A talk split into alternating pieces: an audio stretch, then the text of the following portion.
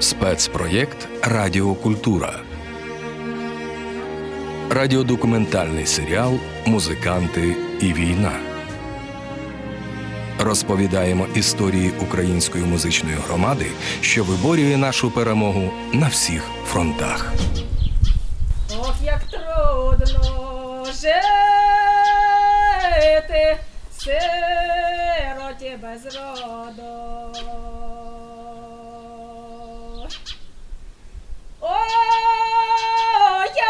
Вроду, один брат із роду. Ой, а він приїжджає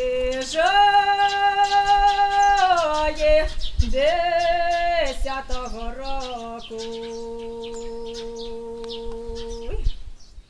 І ой, коли я побачила людей, які садять городи біля зруйнованих дотла спалених хат, знищених, розстріляних, я зрозуміла, що ці люди живі. Тобто ніщо не може зламати в них е, волі до життя, ніщо не може їх зупинити в цьому бажанні жити. І ця неймовірна сила, яка насправді вражає. Ми бачили цю піч, в якій бабуся пекла паску на Великдень. Ці городи, які повністю посічені в снарядах, і довкола борюють ці снаряди і сіють в цих городах зерно, садять картоплю. Це насправді вражає. Ці факти їх ставало все більше. Я зрозуміла, що дуже хочеться їхати і співати для цих людей, співати на їх подвір'ях. О, є за гори да.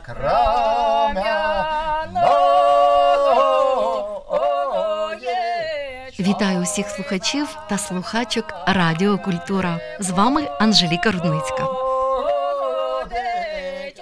Наші предки мали пісні на всі випадки життя. Уявіть собі, існував такий унікальний обряд, коли на Різдво ходили колядувати навіть у покинуті хати, на пусті обійстя, щоб впустити життя. Взявши за основу цей ритуал, навесні 2022-го фольклористи музею Івана Гончара разом з волонтерами вирішили їхати в села, щоб підтримати людей та співом запросити благополуччя до їхніх зруйнованих дворів. Проєкт отримав назву Живі. Про психотерапевтичну дію співу та реакцію на нього постраждалих говорить фольклористка, ініціаторка проєкту Мирослава Вертюк. Коли ми прийшли в перше подвір'я, на перше подвір'я, де було домовлено, і господарі дали згоду, що ми поспіваємо, запишемо, почали сходитись люди з сусідніх хат. І вони почали просити нас, а ви можете, ми планували записати на трьох подвір'ях. Е, І почали приходити люди і просити запрошувати до своїх дворів. І ось е, дід Микола, такий 81 рік, і він став таким найстаршим провідником в цьому першому селі. І він каже: будь ласка, йдіть поспівайте в моєму саду. Тобто в нього повністю зруйнована хата, і він її не відбудує. В нього лише вулики лишились, декілька були зруйновані, загинули родини бджіл, але щось лишилося. І оцей молодий садок, ці вулики, е, квіти, які вже він на той момент каже, я ж їх тут е, обсапав, е, тому що я так люблю квіти. Де оце каже, частина погоріла, але я їх обсапав. От уявіть собі, дідусь 81 рік, у нього знищена хата, він приходить на це подвір'я сапати квіти. Ну, тобто, невже це не прояв у цієї любові до життя і цієї сили, на якій вони далі будуть продовжувати своє життя? І пісня, вона так само є цією складовою. Ось, і їх реакція була відповіддю. Вони почали, вони плакали, коли ми співали. Потім вони підспівували. Потім вони почали е, розповідати щось нам і з періоду окупації, і як вони пережили. Вони сміялися. І я зрозуміла, що в цьому спілкуванні, от коли ми до них приїжджаємо, ми можемо не лише плакати. Тобто, от життя воно продовжується, воно триває. Вони можуть сміятися навіть в цих обставинах. Тобто вони е, живі, всі ознаки живих, здорових людей, і це прекрасно. Ну, Ось, а якщо наші пісні мож, могли би їм ще посилити цей стан, то спасибі Богу. І ось коли він прийшов, е, нас слухав і каже: все, тепер я е, точно буду жити далі. А бабуся йому каже: Ти ж казав, що ти вже вмирати збираєшся, що немає сенсу в тебе вже все втрачено, що ти збирався вмирати тиждень тому. Що ж ти тепер кажеш? Каже, все, тепер після цього я вмирати не хочу. Що же тобу голає за дорожка, шибне кори, ласа, що ж то вола, Задівечена, щоб не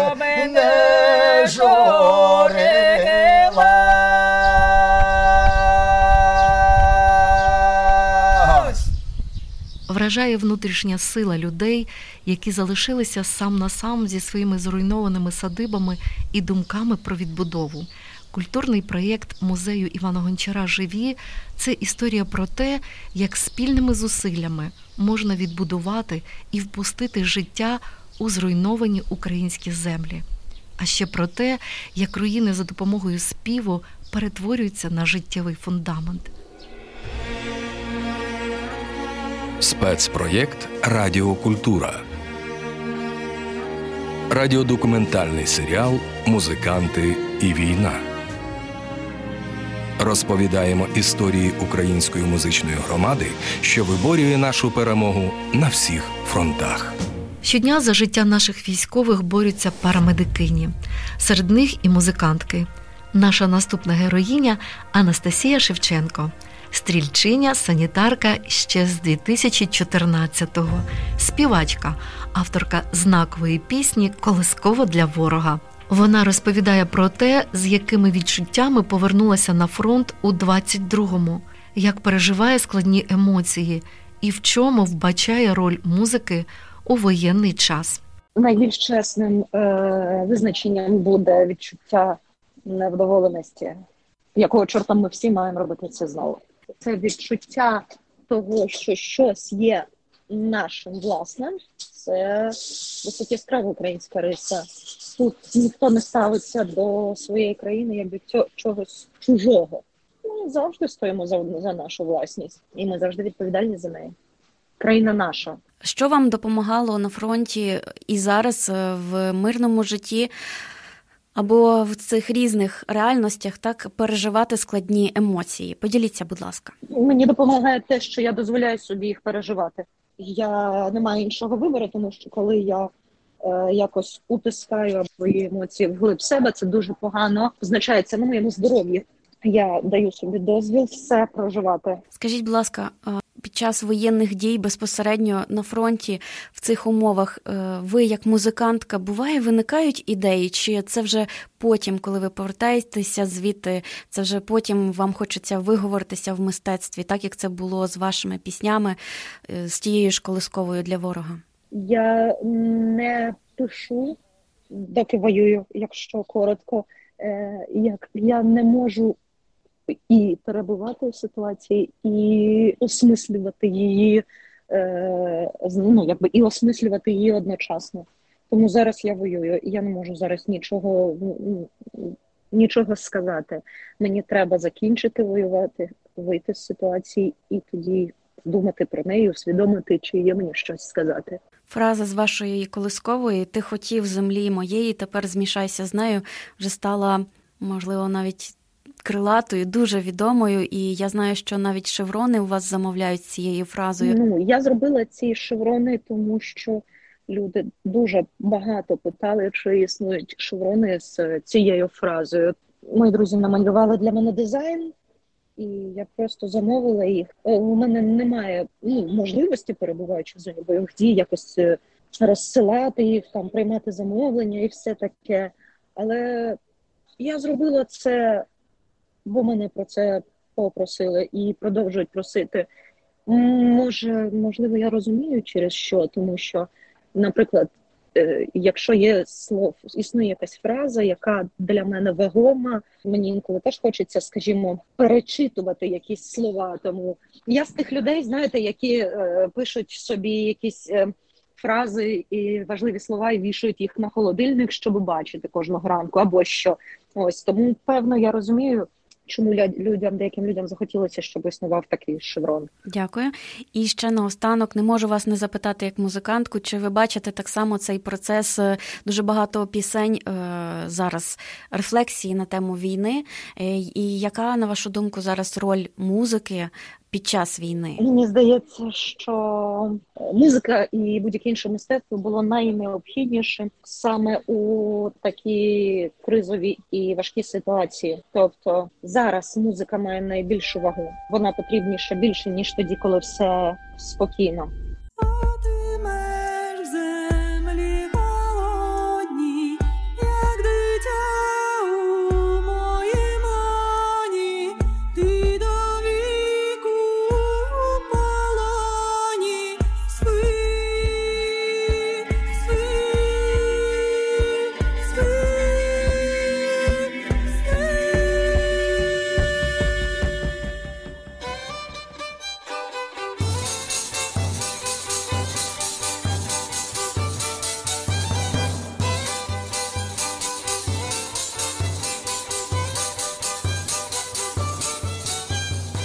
Боротися за оптимізм і силу не менш важливо.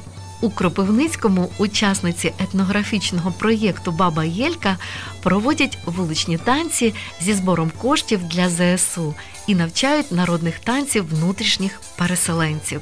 Мене звати Світлана Буланова. Я одна із засновниць проєкту Баба Єлька.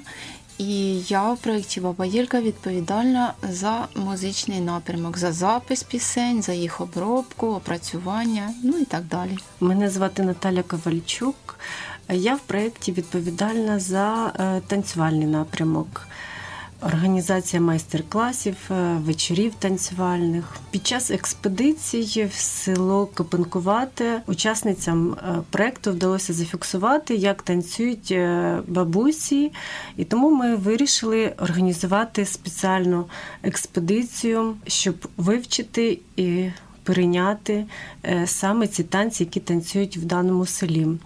І в червні 2021 року ми поїхали в експедицію за танцями. Е, Нас навчали саме носії танців, саме ті, хто е, бачив спочатку, як танцюють їхні старші брати, сестри, батьки, потім в молодості танцювали самі.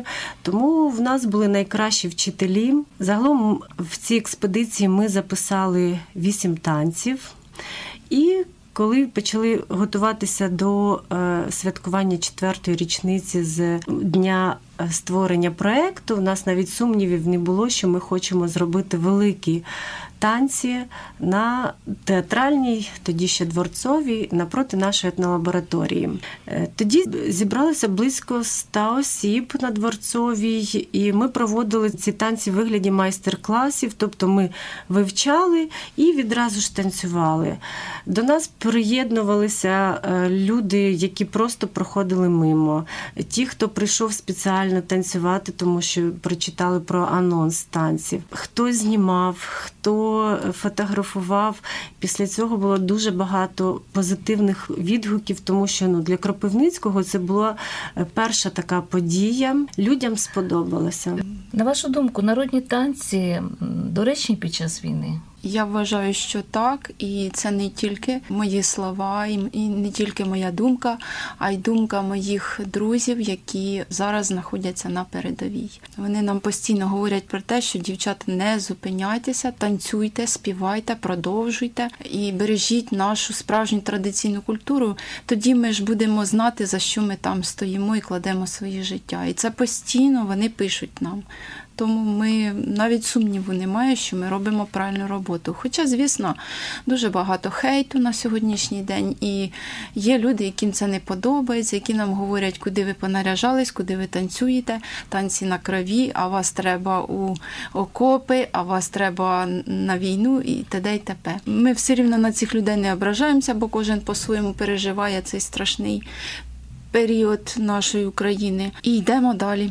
Так, я абсолютно підтримую Світлану, тому що чому ця почалася війна? Для того, щоб знищити нас як націю, як українців. А якраз наші пісні, наші традиції, і в тому числі і танці, це є елемент нашої ідентичності, те, за що ми боремося. Тому справедливо, що ми захищаємо своє тут на культурному фронті. Як ведеться робота з переселенцями? Адже до нас на Кіровоградщину і саме в Кропивницький приїхало дуже багато людей із сходу, із півдня. Тобто для них наші традиційні танці можливо було дивиною.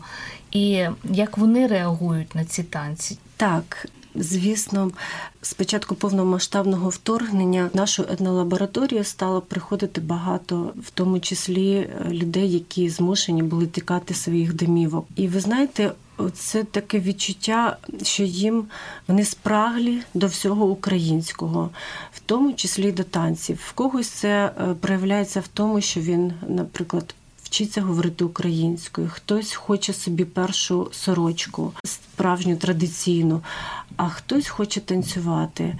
І так до мене звернулися дівчата з центру переселенців, які плетуть сітки, допомагають всім, як можуть пришвидшувати нашу перемогу. І вони звернулися, що вони самі хочуть навчитися. Вони побачили, е, як ми танцювали на ювілеї нашого театру.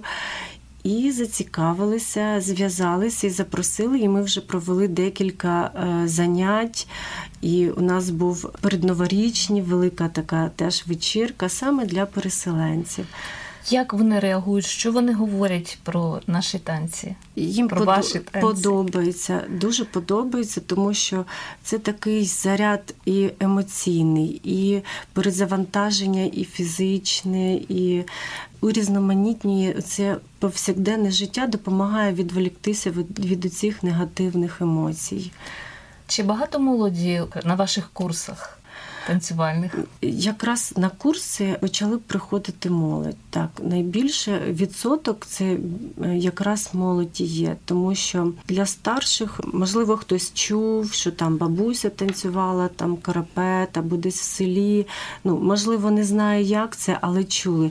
То для молоді дуже часто це взагалі щось нове і таке для них прогресивне, те, чому вони хочуть навчитися. Етноспівачка з Кропивницького Світлана Буланова пригадує, що саме народні пісні рятували її та містян від стресу в укритті.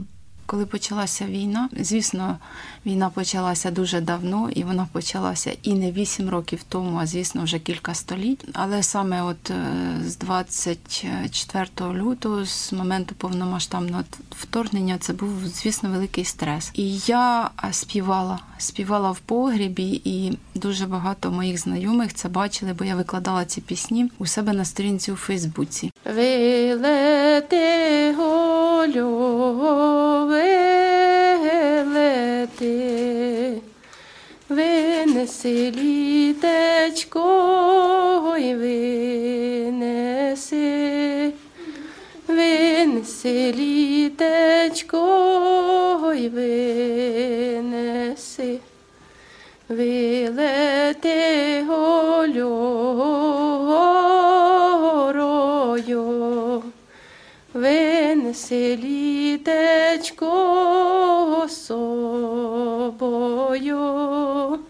винеси літечко й собою.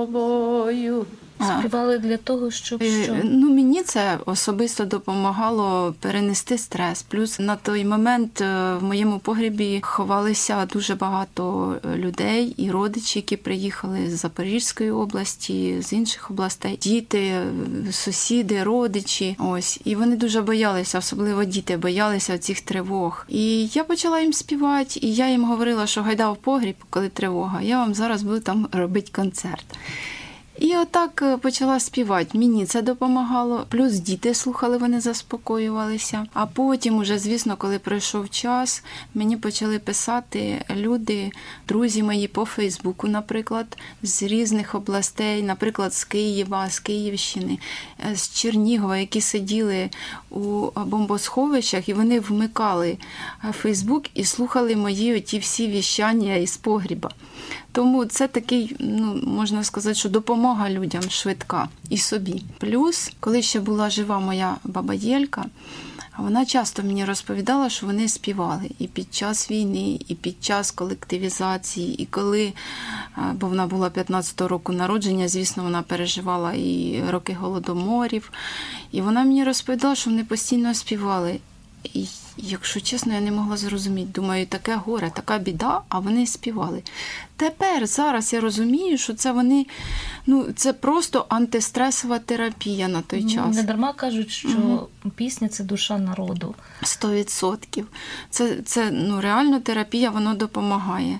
І коли це все почалося, спочатку ми навіть командою Баби Єльки, ми спочатку ну, кожен сидів вдома, кожен не міг зрозуміти, що робити далі, а потім ми е, зізвонилися, списалися і вирішили продовжувати нашу роботу, в тому числі експедиційну. Ми поїхали в експедиції, ми почали співати, ми почали проводити майстер-класи із традиційного танцю, збиратися з е, нашим гуртком Дувайва, співати пісні, вивчати традиційну музику і спів. Плюс я зі своїм е, проектом Єлька Бенд почали працювати далі, записувати і нові пісні, і знімати кліпи. Це реально допомога собі людям. І це я говорю не просто так, а люди це мені говорять в вічі, пишуть, що дівчата не зупиняйтесь, бо нам це також допомагає. Ой там на горі дим та й дим, там солов'їко гнізда звив, там солов'їко гнізда звив, там соловейко гніздо звив, собі галочко й запросив, собі галочко й запросив. Бо плач не дав свободи ще нікому, а хто борець, той здобуває світ. Ці рядки з пісні Зродились ми великої години найкраще описують нас у цей складний час. І музика одна із тих рятівних речей, яка може покращити настрій і допомогти зібратися докупи.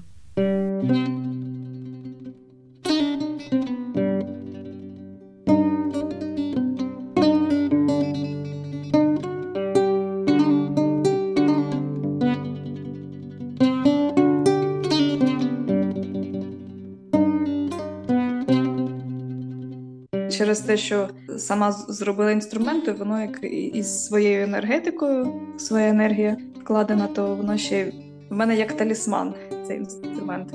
Бо іноді бувають якісь там питання десь в житті кудись йти або не йти в ту сторону, і якось десь іноді вона мені підказує.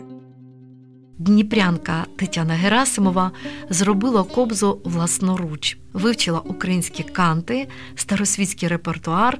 А з початком повномасштабного вторгнення долучилася до гурту музикантів, які їздили містами України, аби підтримати людей піснями. Ну, ми почали з е, другий місяць війни, в кінці березня. Ну і теж спочатку Київ, по Києву їздили півтора місяці, потім на Харків, по Харківській області. Далі був окремий е, тур в Ізюм, поїхали. Ну і по Ізюму там- багато військових частин було. Це нас супроводжував капелан військовий отець Юрій. От і зараз знов їздили в січні. Це Слов'янськ, Краматорськ, Святогірськ. Ну теж почали з Харкова. Ну, в Святогірську, да, Слов'янськ, Свято- Святогірськ, там вже і народу небагато залишилось. Ну, як багато поїхали. Розрушені території, там важка енергетика. З Слов'янського декілька батальйонів їздили. По Донецькій області поїздили. Романівка, Ілінка біля село Курахово ночували. Теж такий був трошки страшнуватий е, момент, коли у військових е, в в маленькому селі і. Капітан дзвонить вночі і каже, що зараз вночі готуйтесь до наступу, бо сусіднє село захопили, і наступне село буде наше. Це там 5 кілометрів від фронту. Ну і всі всю ніч так були готові. Хто тікати на Дніпро на трасу, хто ну військові. Це значить, їм треба буде на війну йти. Ну але але ми там концерт їм зробили і молилися всю ніч, і все було добре. Спокійно ніч пройшла. І зараз ми з ними зізвонюємось. У них все добре. Може, не знаю, може такі відчуття, що може і ці молитви вони якісь трохи захисту принесли. Правду, реальність не, не те, що бачиш по телебаченню, і бачиш, як воно насправді. Ну трошки да окунулись, пожили декілька днів їхнім життям. Відчули, як вони відчувають війну. І далі піднімати дух якось воно разом граєш, співаєш, і воно теж відчуваєш як, як, як захист. Для них це ще й свято, десь і разом поспівати, і позитивні пісні, молитви. Відчувається, що щось, щось, щось робимо добре. Буває так, що вони як теж обні- обнімають, і нібито це невідомо, чи побачимось чи ні, але ніби як ну, дуже сильно, як останній день. Це сильні люди. І я теж плакала, коли прощалась.